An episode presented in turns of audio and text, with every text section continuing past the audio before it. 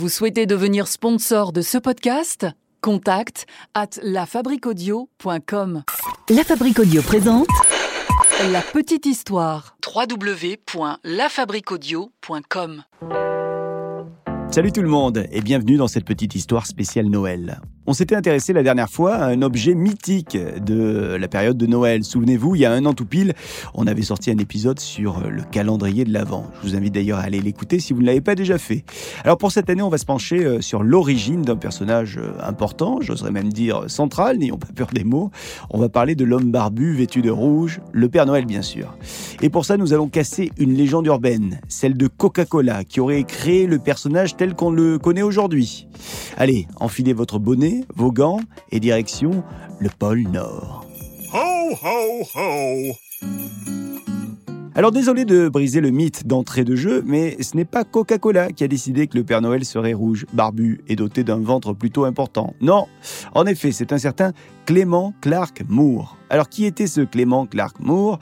Eh bien, c'était le patron de Pepsi. Non, c'est faux. C'était le patron de Heineken. Non, c'est faux. Bon, ok, c'est bon. On va être sérieux deux minutes. Clément Clark Moore, c'était un pasteur américain et écrivain euh, né en 1779 à New York, auteur de nombreux livres et poèmes. Et c'est dans un de ses recueils de Noël qu'il avait décidé d'y intégrer l'histoire de Santa Claus. Pour le rendre plus jovial, il décida que notre ami euh, allait avoir un gros ventre, une longue barbe blanche et surtout un costume rouge auréolé d'une épaisse fourrure blanche.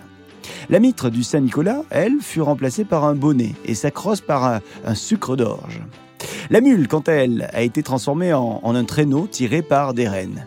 Et voilà, le Père Noël était né. Clément Clark Moore ne s'est pas arrêté là puisque quelques années plus tard, il écrit un texte racontant que des lutins euh, distribuent des cadeaux de Noël en passant par la cheminée, se déplaçant dans un traîneau, un traîneau tiré par huit rennes.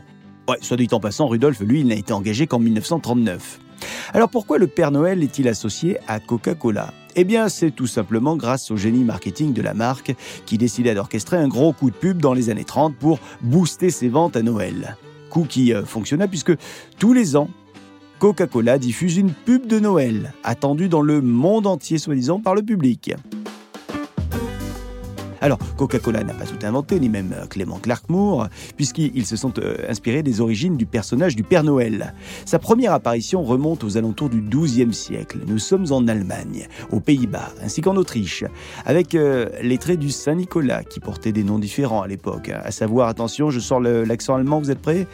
Knetsch, Reprecht. Oui, non, c'est pas comme ça, mais c'est pas grave. Ou encore Krampus en autrichien. Ça vous rappelle évidemment le dernier épisode euh, dont on a profité euh, avec la petite histoire de la fabrique audio. Bon, plus précisément, considéré à cette époque comme le saint patron des enfants, Saint-Nicolas, euh, tout comme le Père Noël d'ailleurs de notre époque, était chargé de récompenser les enfants qui étaient sages, qui obéissaient toute l'année, et donc on leur donnait des cadeaux. Et pour recevoir leurs présents, ces derniers devaient alors déposer leurs souliers bien en vue devant la cheminée ou devant la porte d'entrée.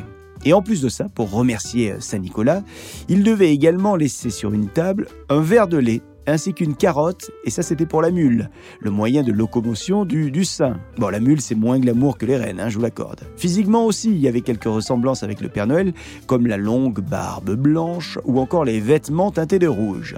Au XVIe siècle, l'arrivée de la religion protestante interdit la célébration de Saint-Nicolas dans l'ensemble du nord de l'Europe. À l'époque, seulement les Pays-Bas décidèrent de garder cette célébration du Sinterklaas, et ce sont d'ailleurs eux qui ont apporté cette fête religieuse aux États-Unis lors de périodes d'immigration. Fête qui s'est ensuite propagée dans des familles anglophones, d'où le nom de Santa Claus et non plus euh, Sinterklaas. Il faudra toutefois attendre le 19e siècle, 1821 pour être précis, pour que la légende du Père Noël se répande en Europe et sur les territoires complets des États-Unis. Donc, finalement, non, Coca-Cola n'a pas inventé le Père Noël tel qu'on le connaît. En revanche, on ne peut pas leur enlever le fait qu'ils ont permis de maintenir, euh, si ce n'est d'ancrer à jamais, notre bon vieux Papa Noël rouge et barbu. Je vous souhaite à toutes et tous d'excellentes fêtes de fin d'année avec euh, nos petites histoires de la Fabrique Audio. Vous nous retrouvez sur l'ensemble des plateformes de podcast.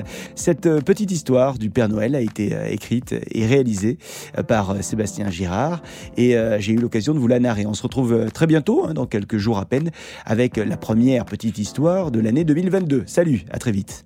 La petite histoire. La petite histoire.